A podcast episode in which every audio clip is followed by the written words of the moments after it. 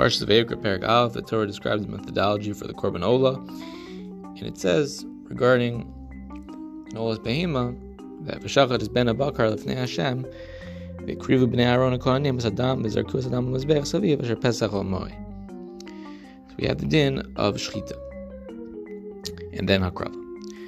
However, later in the parak, we have for Olas Ov, we have the din of Malika. Al mizbeach, umalak is v'nimtzad al kir mizbeach. So here, as the Barbanel points out, we actually have the hakrava coming first, and the malika being part of the hakrava as opposed to the shchita being before the hakrava. Um, the avodah sadam uh, when it comes to uh, behema. So the question essentially is, uh, what does this tell us about malika? Does this tell us that malika is fundamentally different uh, chalos than uh, than shchita? It's not just a oaf version of uh, shchitas uh, behema, but it's some kind of other totally different chalos. It's, uh, it's, it's, it's part of the avodas adam directly, um, whereas shchita is is lav avodah, as the Gemara says. Um, or no, maybe um, in fact these two dinim are are really parallel tracks, and the differences between them are more technical. Um, we know the differences between them um, are in terms of the fact that Malika is Davka, Tziporin, Shalkoin, Atzma Shalkoin, no Kli, and it's it, it's Mul Erpo. Um, so are these dinim reflective of fundamental difference between them, or just maybe a technical uh, control efficiency kind of difference uh, between them? So I think this question really comes to the floor um, in the Gemara in Zvachim. That was Tamachem Alf. That the Gemara writes, Matam Lomar HaKoin. What is the Torah telling us regarding Malika? That it is done uh, through a Kohen. Likvoa lo Kohen. Kind of teaching us that it's dafka through a Kohen. Um, now, why would you do that otherwise? In other words,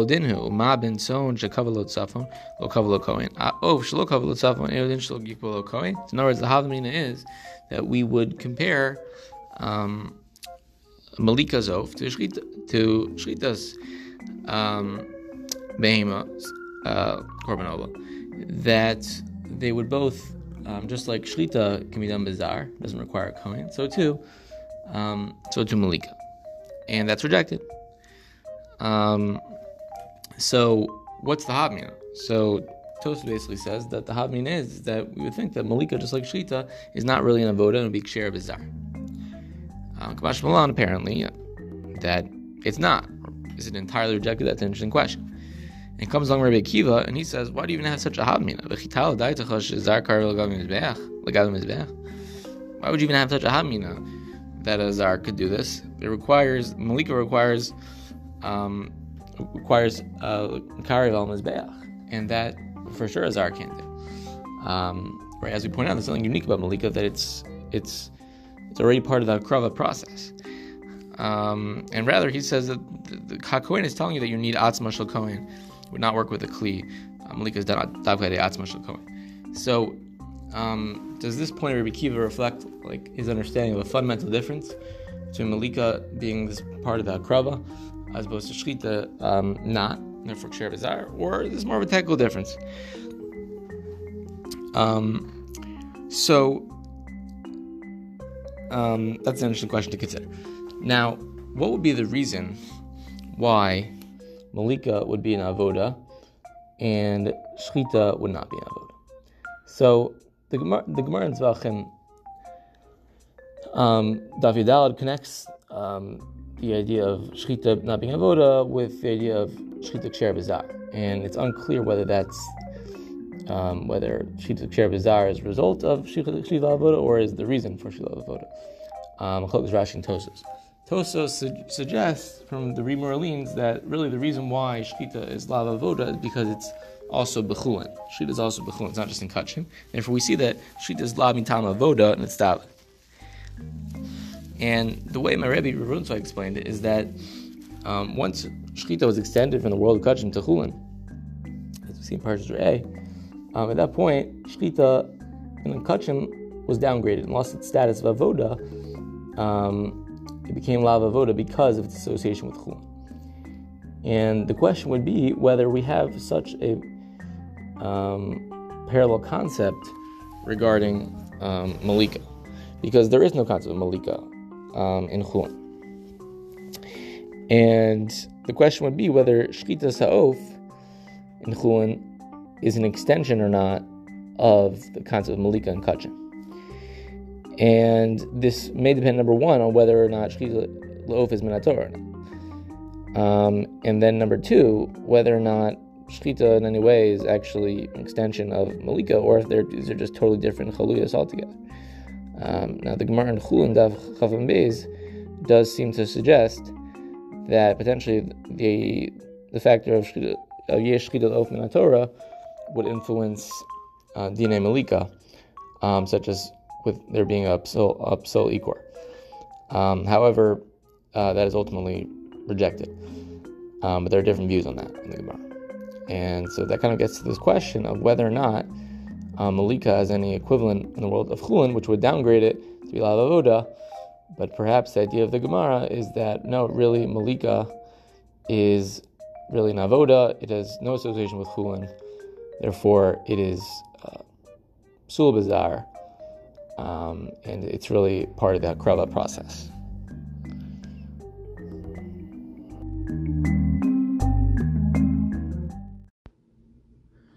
This question, whether Malika and Kachem contains an element of Shchita, Chalo Shchita, that we find in Shchita's Oaf and Chulin, um, could be the issue behind a number of sugyas. In Mizrach Zvachim, um, namely the Machlokas Tanaim in Zvachim Samach Tes, between Meir and Rabbi Huda, whether or not Malak v'nimtzeis treifa, whether that Malika Psula would be Mitahir Mide Nevela, just like it would in Shchita, in a Shchita Psula, um, which the Rambam essentially explains in the Pershim Mishnah is a question whether or not we say that Shchita and Malika are really um, similar Chaluyas had there, and therefore they should work in a similar way to be Matir, Nevela, even in when it's Psula. Um, it's a treifa. Or no, do we say that they're fundamental because they have, they really have different DNA, Malika and Shchita, therefore they're fundamentally different. We should not learn um, Chalos uh, Malika Psula from Chalos Shchita Psula. Um, there's also a, a discussion on Samachas Samatas and Zochem about uh, Machos Amoraim, about Shchitas, about Malika Zar. Would, would that even, that would obviously be Psula, would that even be Matayr Midei Nevela? That's and that's Machos Shmuel and Rabbi Yochanan. And Shmuel raises the possibility that, um, well, the Gemara Gemara says that Shmuel holds that it is not Matayr Midei Nevela, and the Gemara asks on Shmuel, um, but uh, Azar has Echsher and Shchita. Answer Shchita Lavavodi. In other words, don't bring rise from Shchita. Shchita is not a Avod. Malika is not Avod. Um, so therefore, they're fundamentally different. Whereas Rabbi Yochanan um, thinks it is Matar Avela. He does see a relationship um, between Malika and Shchita.